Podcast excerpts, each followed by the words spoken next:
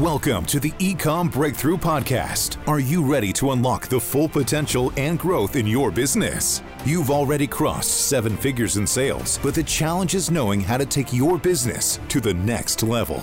Join Josh Hadley, an eight figure ecom business owner and investor, as he interviews highly successful business owners.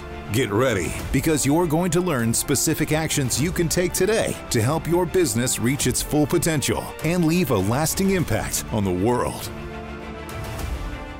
Welcome to the Ecom Breakthrough Podcast. I'm your host, Josh Hadley, where I interview the top business leaders in e commerce. Past guests include Norm Farrar, aka the Beard Guy Steve Simonson, and Kevin King. Today I'm speaking with Corey Apirian, CEO of DaVinci Micro Fulfillment, and we will be talking a lot about global supply chain and all about shipping and logistics. This episode is brought to you by Ecom Breakthrough Consulting, where I help seven figure companies grow to eight figures and beyond.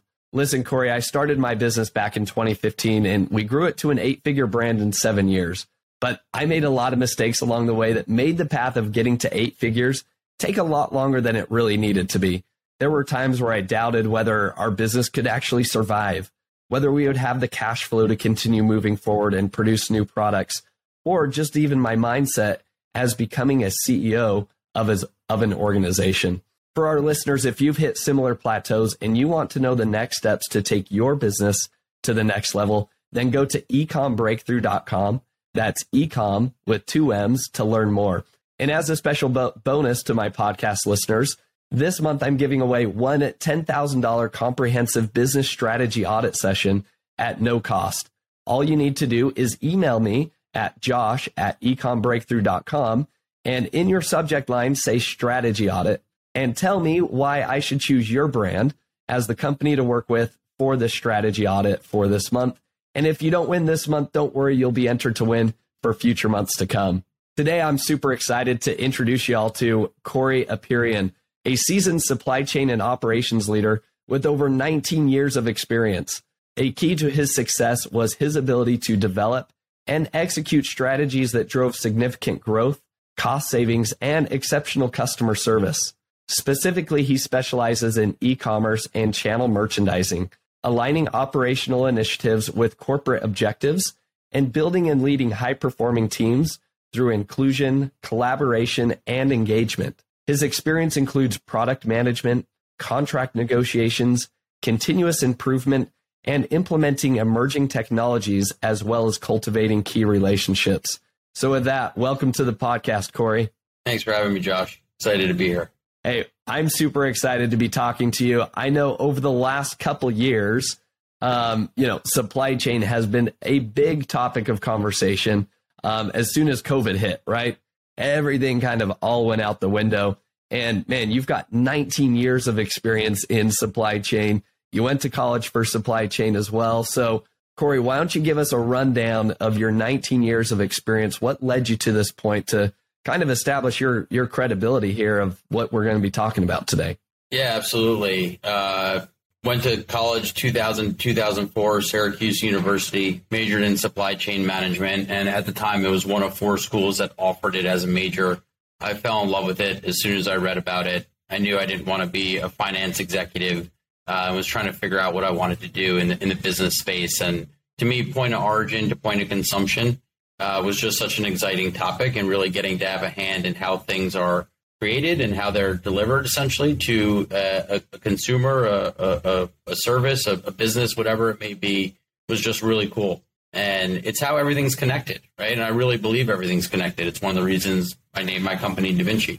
Um, and you know, really, um, I cut my teeth in a in a wholesale distributor warehouse my junior year at college for internship credits. That same distributor who carried many brands of home and garden, personal care electrics, and outdoor living products was approached by Amazon's team to start something called drop shipping to the end consumer. I think they were one of three companies that were invited into this program at the time for that specific category set.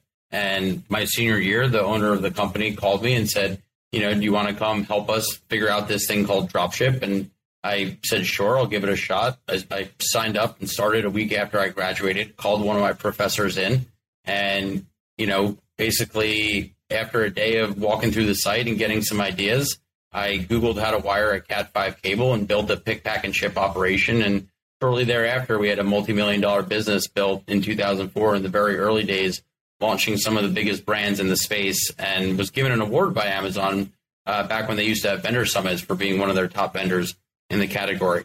I took that model and copied it to most major retailers I could find who are starting to now introduce this technology of dropship, whether it was through a commerce hub or a direct connection, your Walmart, your Targets, Macy's, Lowe's, Walgreens, etc., and became one of the first and helped brands pioneer fulfillment in that space for a long time. And not only was I building the pick and pack operations, but I was also overseeing and managing a lot of the integration work, all the front end merchandising stuff, your content, your contract negotiations, your portal management in Amazon space, your your your buying programs, your HTML A plus detail pages, kind of watched the marketplace get created, and had a really unique vantage point of 30 plus different subcategories of product in those cate- in those parent categories and interoperating on all these different merchants and, and channels, right?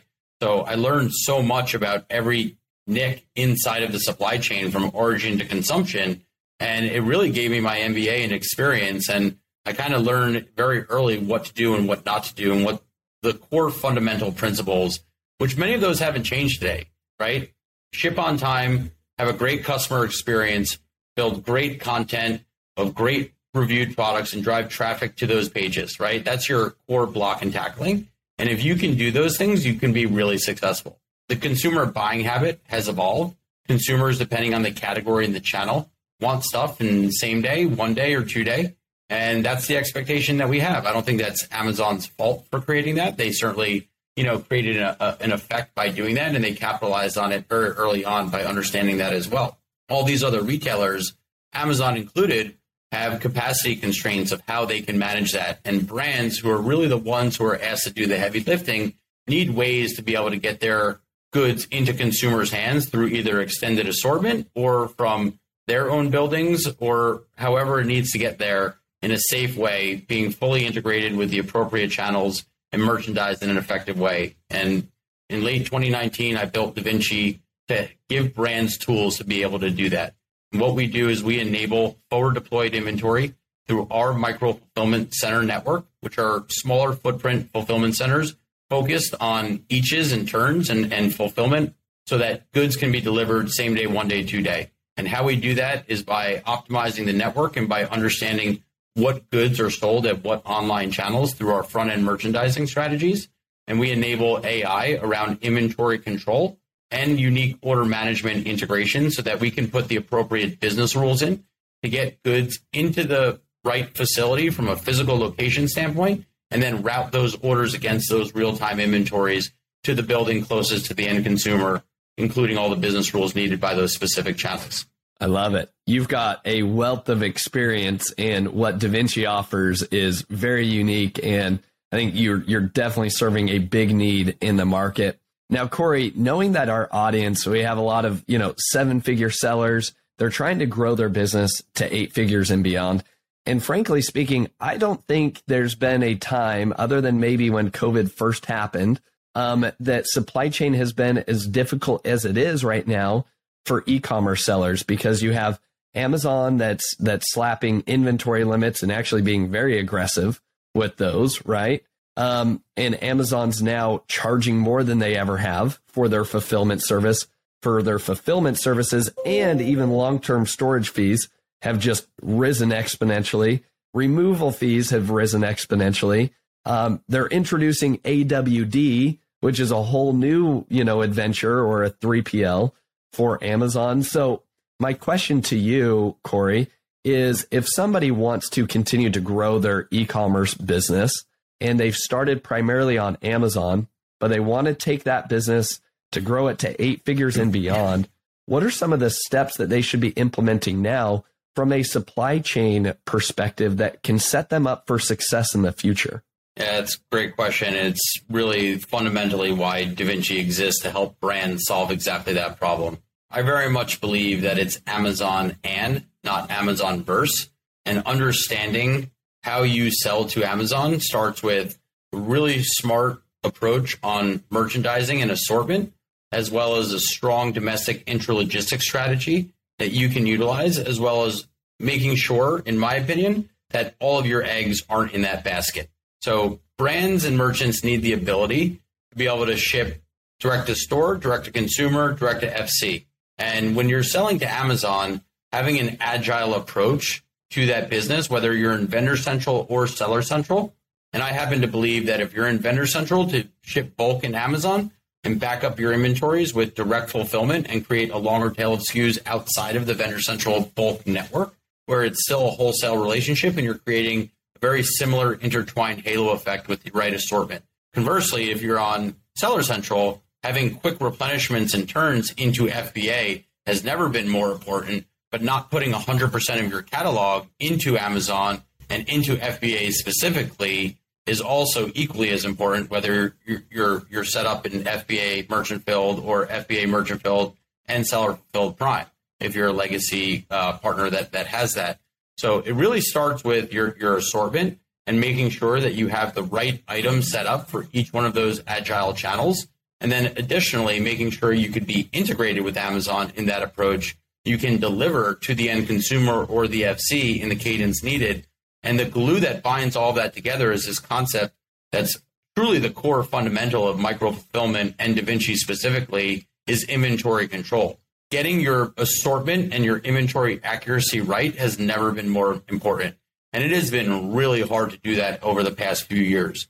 You know, two years ago in COVID, you had massive spikes in demand. You had a lot of growth in e commerce that was forced into that way because everybody was stuck at home and quarantining. And, you know, nobody bought more bread machines and, and gardening equipment than when we were all quarantined. I, I'm guilty of those, those things myself. Uh, but then when you look at what that did to forecasting channels and then raw material shortages and rates of containers rising super high, and then the bullwhip effect where consumer spending dropped like a rock and all this inventory landed late after peak season, all of those things put a lot of pressure on the data. It put a lot of pressure on global supply chains, on capacity, on brands, on their P&L, on the consumer experience. So I think looking backwards now, we'll have an opportunity uh, probably within the next eight months for, for things to start normalizing out. I think having a baseline of inventory right now and getting a strategy built where you can operate in this direct to FC, direct to consumer model and have that infrastructure as a brand, right size your, your assortment, make sure that you have the ability to put the right items at the right online channels to succeed. And if you're in brick and mortar, utilize your brick and mortar data to create differentiated assortments on and offline Amazon as well. The halo effect, in my opinion, is a real thing. And understanding how your omni business affects your Amazon business and your D2C business is critically important as well. And there's a lot of things that you can do to measure that. And part of it's A B testing, and part of it is just understanding your consumer. And, and each channel has a different way that you communicate with your end consumer, but not putting every item everywhere is really critical, and having the right intralogistics strategy to back that that that strategy up is is equally as important. Yeah, no, that makes a lot of sense, and I think that it for those businesses that do have an omni-channel approach, right? They may be already in existing brick and mortar locations. They're on Target.com, they're on Walmart.com, and Amazon is just one of the channels. My next question for you, Corey, would be what is your advice for a a let's say it's an Amazon seller that primarily let's say 98% of all of their sales are happening on Amazon right now, right? They're on Seller Central. Maybe they opened up Walmart just to test out the waters there. Um, but what's your advice and recommendation for somebody that's primarily just focused on Amazon, but they do have ambitions for being able to grow and hopefully add more channels down the road? Is there still a role you know that DaVinci plays in that? Oh, no question. I mean, DaVinci offers real time data and that infrastructure in order to understand and help strategize through market basket analysis, through through technology, what you should be selling and what channels, and then AI built around that inventory control so that we can measure that real time POS outbound and continue to help brands replenish and decentralize their inventories so it can be delivered same day, one day, two day, depending on the needs and categories of the channels and and and and and, and consumers that are being serviced. What I would say though, uh, you know, you got to start at some point. So just because you don't have a Shopify site or a D2C presence doesn't mean you shouldn't add one. That's your chance as a brand to get close to the end consumer. And Rome wasn't built in a day. So starting now and having the right infrastructure to service that is really important. I talk to a lot of brands who say we want to start with this new this new category, this new brand we just developed within our total portfolio, and we just we just want to put that on fulfillment. And to me, that's that's not the right approach, right? Because you're you're you're wasting money, and you know the data of what can service your end channel and consumer already. So by taking that crawl, walk, run, sprint approach is not a bad thing, but do it in a way where you're limiting your assortment and SKU count and not the brand count if you have multi brands so that you can you can block and tackle different categories on different channels and you can actually get meaningful data to test and learn. If you're in DaVinci's yeah. network, there's no integration and category that can't be serviced. We're not everything to everyone. We don't fit for everyone. Uh, but when you look at your AB items, your top movers across the network, if you can make and save the most money on your 80 20 rule of SKUs, you're making a huge impact, right? And there's a merchandising cadence to putting the red and yellow and pink KitchenAid stand mixers next to the black, white, and blue, right? And the whole line mm. sells when you have all the color story there. So we understand that as well. But how you arrange those items across the U.S. specifically, because that's what we service today, is it, that's the that's the game that that kind of gets played. So my advice to brands who have all their eggs in Amazon's basket is start now to try to diversify that and you need to take some risks and you need to do it in the most calculated way. And there's a lot of data today and there's a lot of knowledge that you likely have on your own customer base where you can see things and you can start now to try to drive sales on those channels and start building your presence and creating those flywheels across your whole network. Awesome. Another question I have for you, Corey, is, you know, t- give me the use case of why, you know, DaVinci might be able to help a seller with, um, you know, merchant fulfillment for Amazon. Heaven forbid they go out of stock, right? Let's say somebody's slapped with um, inventory limits on their account and they can't ship any more items into Amazon's warehouse, but they go out of stock of a particular SKU. Obviously, being able to do multi or you know merchant fulfillment is going to be important for them. But the holy grail of having seller fulfilled Prime, you know, Amazon's not giving that away anymore, right? Um, is that something that DaVinci could help with? I know you do service other clients that have that legacy seller fulfilled prime. Tell me more about that and why, you know, an Amazon seller might be able to utilize those services as a backup for Amazon. Yeah, I mean, there's definitely a top line increase when you have a prime badge. We all know that, right? Is there a profitability and a customer service difference and experience? Arguable, right? It depends on the category and the time of the year and the item set. So by having a strategy where you have your long tail and your short tail appropriately merchandise and utilize the right forecasting tools to replenish inventories into Amazon, to me that's the most important thing. And you know, what I would say is that if you're a brand that's in vendor and seller central, I would immediately utilize direct fulfillment because that way you can enable a prime badge through performance as long as you have the right physical location network being able to manage the back end and the right capabilities on the integration side, which is something that's really important for DaVinci and what we do that makes us so unique comparatively to other order fulfillment companies out there and brands being able to manage that themselves is we give them that ability with our forward deployed inventories, our ability to integrate, our ability to replenish back to the right buildings, our ability to help them create those proper assortments between bulk and dropship and then obviously getting goods into the consumer's hands in one to two days.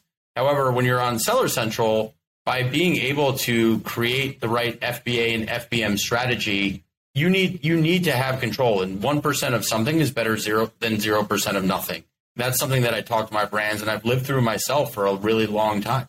You know, you have to get your inventory metrics right at Amazon. By putting yourself in a position to succeed means continuing to create turns from an MFC or FC network into Amazon's FBA facilities where Amazon can pick and choose wherever it's going. But if you have the countries surrounded, like it doesn't matter where they're picking, you have inventories in the right locations.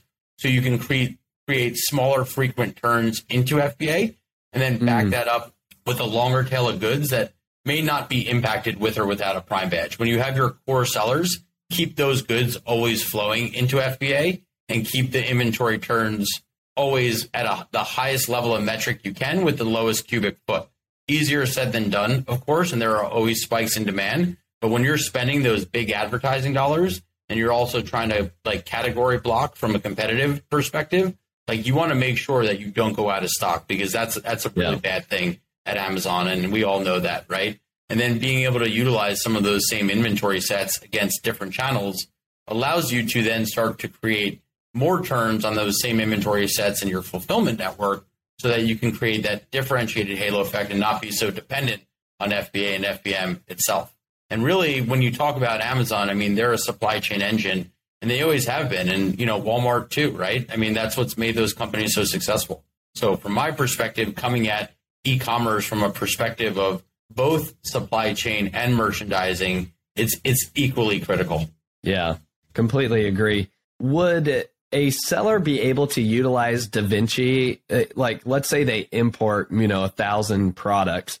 They're not going to send them all to Amazon right now. Could they, you know, send them all to you and have you drip stuff into FBA while having you also be set up as, you know, fulfillment by merchant for them and maybe even servicing whether it be Walmart orders, D2C orders, but then still being able to drop in shipments to FBA.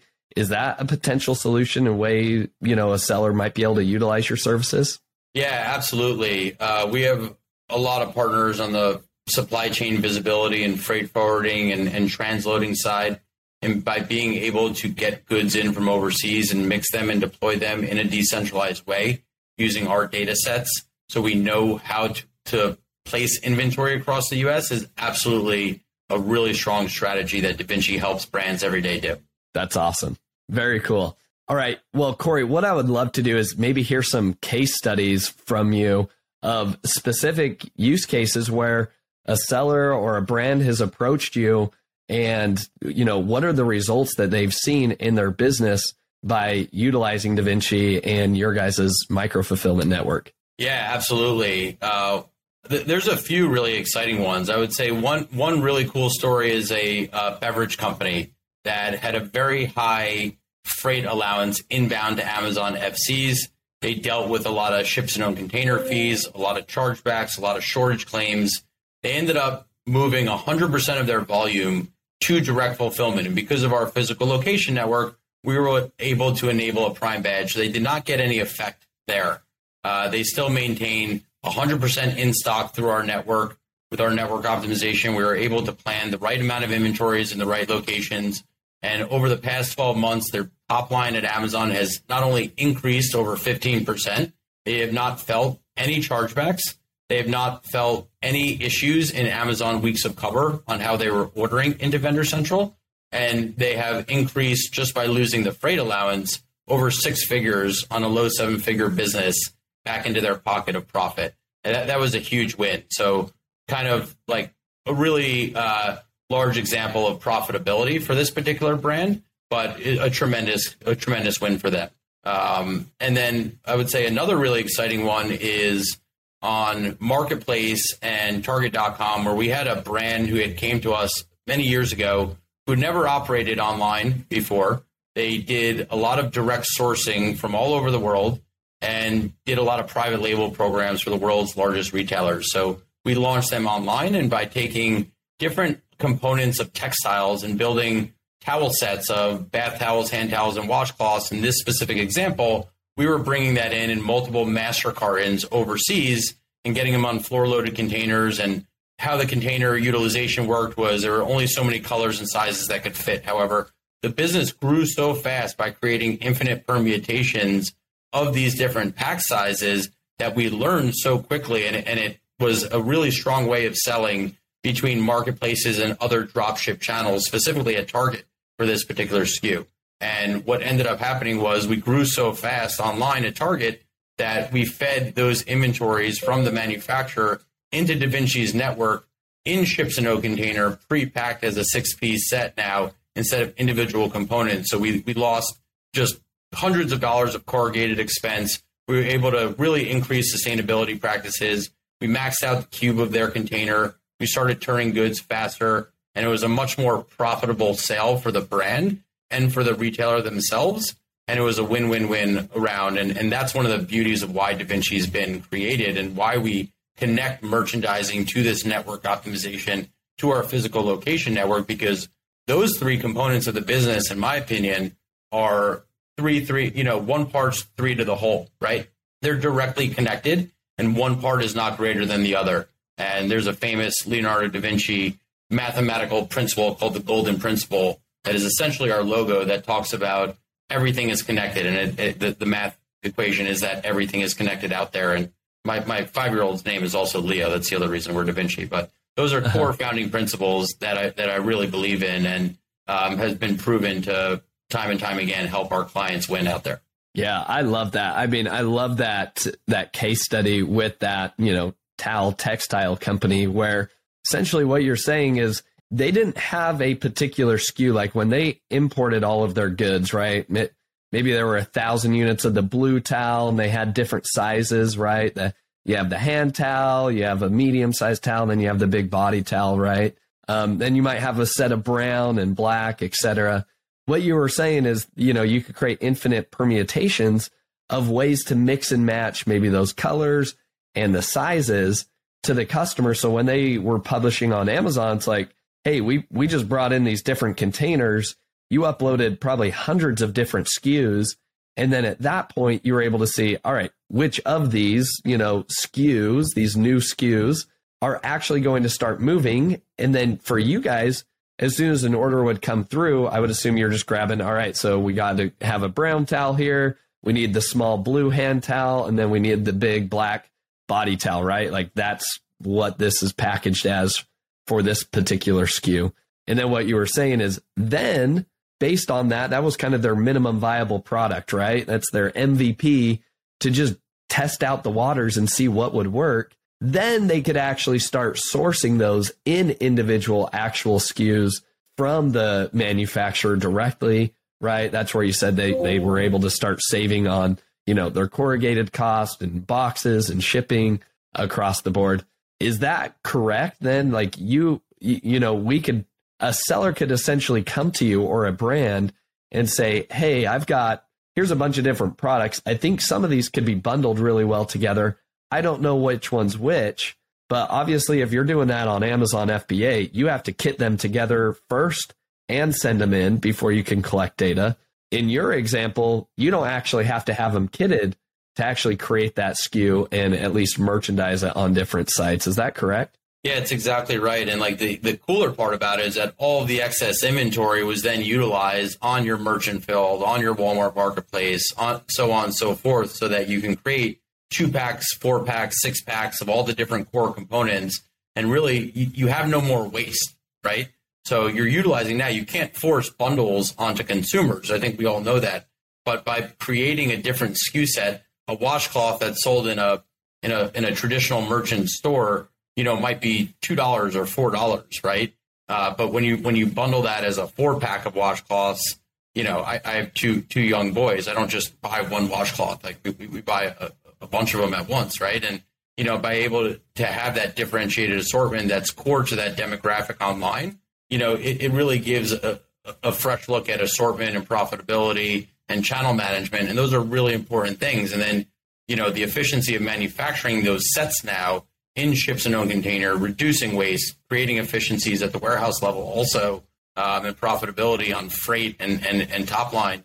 I mean, those are all amazing things and all great success stories. And yeah, our our tech allows that infinite permutation in a very targeted way, but also looking at the market baskets and suggesting what should be sold in a very targeted way. And that's the piece that I think people are really missing out there is combining the FEM, that front end merchandising, with this concept of network optimization and inventory control? And how do you place goods and merchandise them on differentiated channel sets so that they're available for same day, one day fulfillment, one to two day fulfillment, uh, you know, through a physical location network? And again, that's exactly the problem that DaVinci is solving together.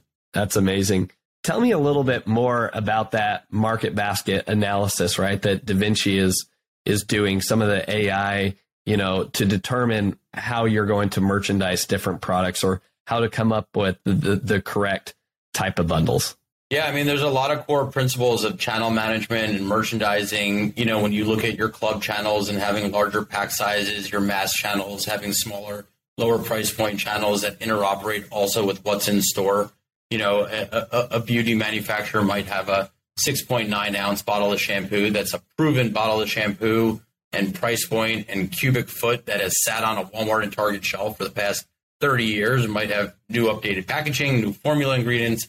You know, that's the merchandising side of it. But like that cubic foot turns and creates X number of dollars with the amount of profitability and cash flow turns that that has on shelf all, all the time. But when you, when you ship that to Target, they're going to merchandise that online and Target and Walmart, you could have a buy online, pick up in store optionality to that. And they may offer it to ship to the end consumer in, in a myriad of different ways. But that same consumer might be adding two of those to their shopping cart. They might be adding a 33 point ounce of the shampoo, uh, or or at least you know five different bottles of that shampoo that adds up to a 33.8 ounce and a 16.9 of conditioner. Right? Maybe their ratio is different. So if you're a brand that's operating in that space, you now have the ability to directly merchandise something online at your brick and mortar partners' websites that completely drives your brick and mortar sale in a differentiated way, but keeps driving people online and creates that halo effect online using that appropriate data set when you can see repeat purchases, market basket analysis, what people are buying with what, that caters to those demographics specifically of those given channels and price points and be able to differentiate it in a way where you don't have to have the Amazon algorithm or the Walmart buy box being matching everything across the board. And you could do it where you, and you should do it where you price out your per ounce or your per unit, you know, in, in, a, in, a, in a way where everything's an even playing field, but you're differentiating based on the channel that you're speaking to and utilizing that strategy to continue to drive really your flywheel, your turns, your, your halo effect, your, your customer experiences. And when you can do that and you can integrate with those channels and that direct to consumer, direct to store, direct to FC mentality, A, as a brand, there's no merchant or marketplace you can't walk to and, and kind of control your own destiny, right? You, you have to do it the right way. But any any buyer out there on the other side of the desk is going to take a, a smart look at any brand's assortment that is going to deliver in one to two days, whether it's marketplace or dropship. And if it's your own D2C channel, you certainly can go merchandise and test and learn and talk to your consumer and do a lot of really fun things as a as a brand and manufacturer. So if you have that physical location network that can deliver in same day, one day, two day, and you can optimize the integration, optimize the carrier set between local and parcel carriers where appropriate for cost, for sustainability, you can create the order accuracy needed to create the customer experience and the right packaging opportunities. Like that's when you start to fire on all cylinders and you get to really experience the benefit of an e-commerce ecosystem and, and have a partner like DaVinci, selfishly, I can say this, as a growth engine that interoperates, again, these three core factors of the business that are directly connected. And I've seen it for the past 19 years. That's amazing. Corey, I want to play devil's advocate real quick for many of the um, experienced e commerce sellers that have been on Amazon. And Amazon has always had multi channel fulfillment that they offer through their FBA centers. They have also just come out with buy with Prime. Now, it's definitely not the cheapest option, but we see Amazon trying to expand their footprint into all of e-commerce. They don't want to just be in Amazon, you know, sales of e-commerce. They want to be involved with Shopify sales, right? From the D2C standpoint, and even as it relates to Walmart sales in a roundabout way. So, Corey, why should somebody consider not just saying, hey, you know what? I'm just going to put everything at Amazon FBA warehouses and Amazon AWD warehouses, and I'm going to let Amazon be my entire ecosystem as Amazon continues to roll out multi channel fulfillment. Yeah, it's great. I mean, I, I practically see most brands that we deal with walking away from Amazon multi channel fulfillment and not going towards it. On paper, it's an easy button. There's a cost to it there is a lack of control and visibility.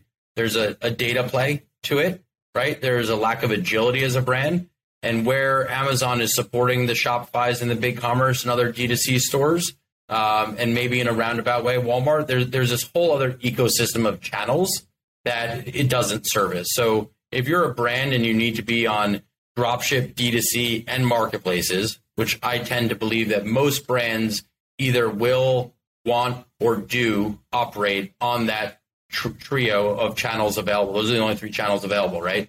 Uh, and and there's not a whole lot of people out there that are truly agnostic in that space and can manage that in, in, in the appropriate way, checking off all the boxes. I believe DaVinci was built from the ground up to be able to service those things very much because of the experience of myself, my team, and, and seeing those landmines and pain points, but yet opportunities out there in what was missing from the marketplace uh, as, as a growth engine and fulfillment operation to get closer to consumers, to hit those business rules and SLAs, to give brands control over real time data and agility and a chance at profitability in certain categories. If you're a beverage supplier, as I alluded to earlier, you need some sort of micro fulfillment presence if you want any chance at profitability and safety of delivery. If you're an item that's a high value, low weight item, conversely, that's a low that's a low value, high weight item of beverage. A high value, low weight item, a, an external hard drive, a laptop computer. Amazon FBA is probably going to be your, your cheapest game in town, but you can't manage the entire ecosystem that way and you do lose control over your your product. And and you know we talked about it before, right? Like the amount of punitive metrics of inventory control put onto Amazon's system and network is somewhat rigid now, and, and you have to be really careful about how you do that. And I do think buy with Prime is expensive, and I do think it's in its infancy. I think it's a great thing for SMBs, truthfully, and I think Amazon multi-channel fulfillment is a great thing for SMBs. I think the folks who listen to this podcast and enterprise size clients who are a little bit larger than that type of GMV, um, in my opinion, probably need something more at this point.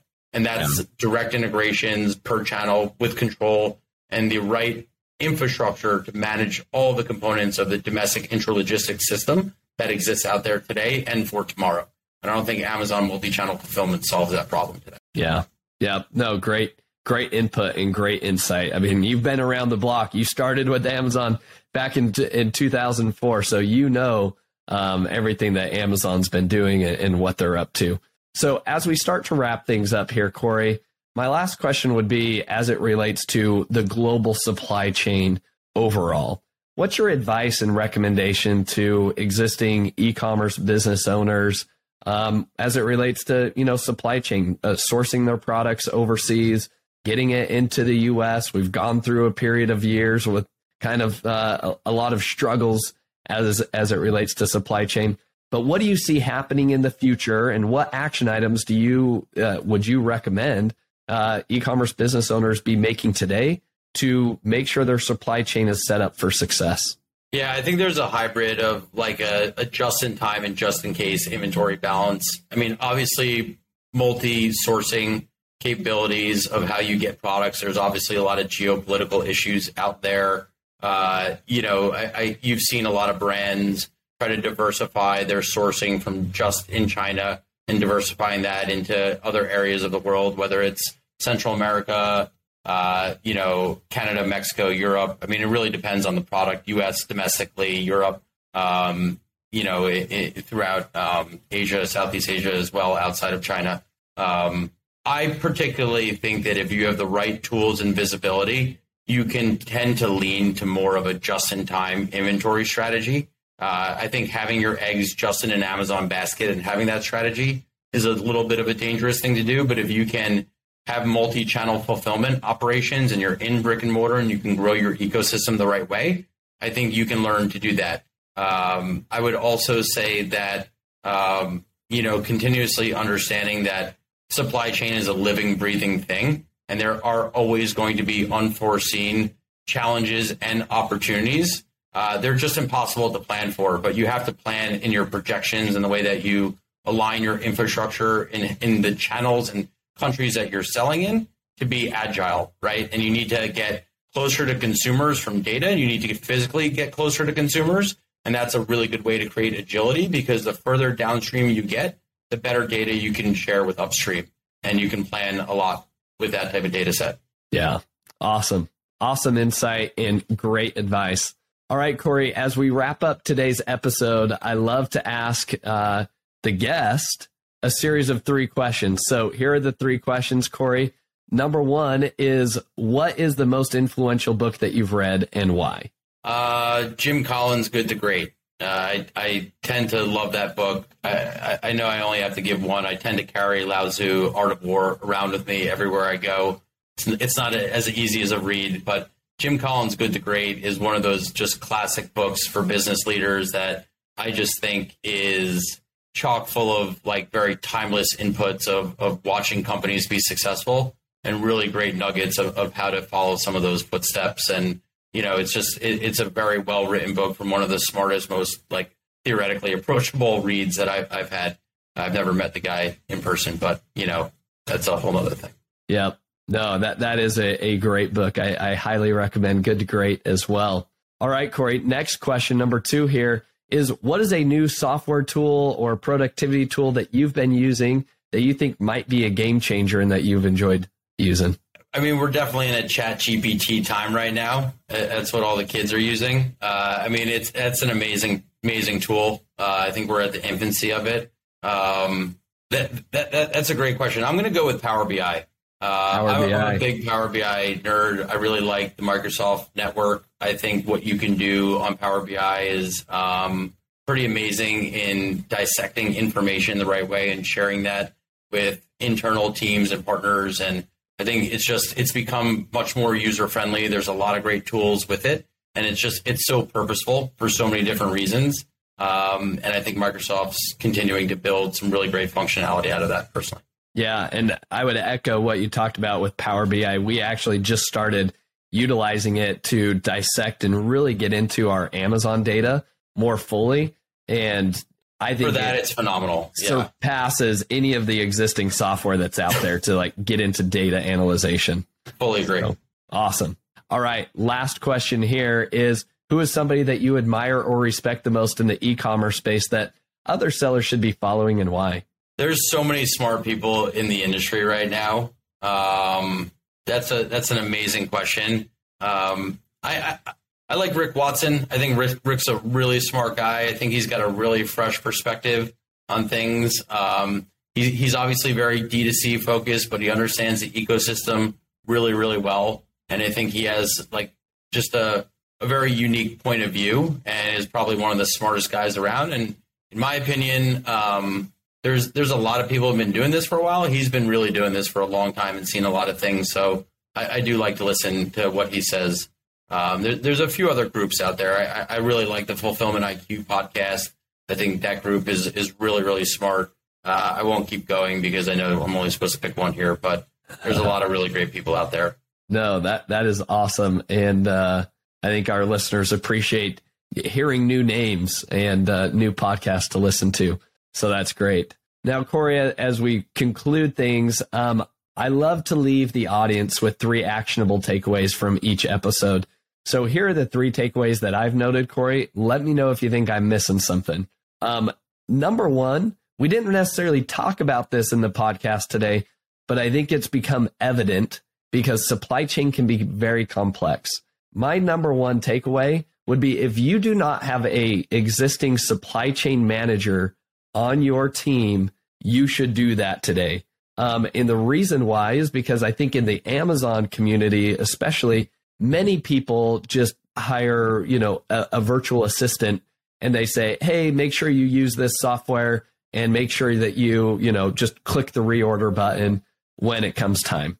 And what you're going to be missing out by not having a supply chain specialist or expert on your team is with the ever evolving needs of Amazon in ch- the changing game of logistics on Amazon, you are going to be, you know, at a disadvantage compared to other e-commerce business owners that are use- utilizing services such as DaVinci, or they're finding out a, a way that they're going to utilize AWD and how it goes to AWD into FBA so that all the eggs are not just sitting in Amazon's basket. So that's action item number one. Action item number two is consider, you know, moving moving away from having all of your eggs into Amazon's basket. So just as um, Corey talked about, you're going to be less agile and less nimble. We shared he shared a great case study of how by utilizing his service, you know, a brand is going to be able to create an infinite number of SKUs hypothetically with existing products by creating bundles and allowing the data to first come in to determine if you should actually have the manufacturer kit those items to begin with. Um, and, and just the ability to test new SKUs, you can't do those things on Amazon. And so being able to incorporate other 3PLs into your network um, or uh, people just like, you know, DaVinci here, you are going to be able to set yourselves up for success. And my last and final takeaway is an existing brand that wants to continue to grow their omni channel presence and be more nimble. I would encourage you to go uh, reach out to Corey here at DaVinci. What they have is something that, you know, many of the Amazon seller community, we don't have a lot of experience in. And what they have put together is is exceptional. So I think Corey comes with not only supply chain background and experience, but Corey has an experience of of the merchandising aspect of that supply chain, which I think is very, very unique in this market. And so he didn't necessarily pay me to do this. Uh, this is not a sponsored message, but I highly recommend that you guys actually reach out to him and get his insight to your specific business and your needs because every single one of our businesses is going to be a little bit unique. So, Corey, what are your thoughts? Is there anything I'm missing from those three takeaways? No, that was spot on. That was spot on. The underlying message is you can you can take some control over your business and and play defense and offense at the same time. And those are two really important things by getting closer to the consumer and using data and technology to manage part of that with your with your your expertise and and, and core leaders of your own brands and and, and merchants. 100%. Agreed. Yeah. Well, Corey, where can people find you, contact you, and, and learn more about what DaVinci does? Yeah, uh, DaVinciMicroFulfillment.com, or you could type in DaVinciMFC.com and there's a contact us form, but you could reach out to me directly at Corey, C O R E Y A, at DaVinciMFC.com as well. Awesome. Well, Corey, thanks for coming on the podcast today, and we look forward to chatting with you again soon. Yeah, it was a pleasure, Josh. Thanks for having me. Thank you for listening. Visit ecombreakthrough.com for more information. If you've enjoyed today's episode, the best way you can show your appreciation is by clicking the subscribe button and quickly leaving a review. See you again next time.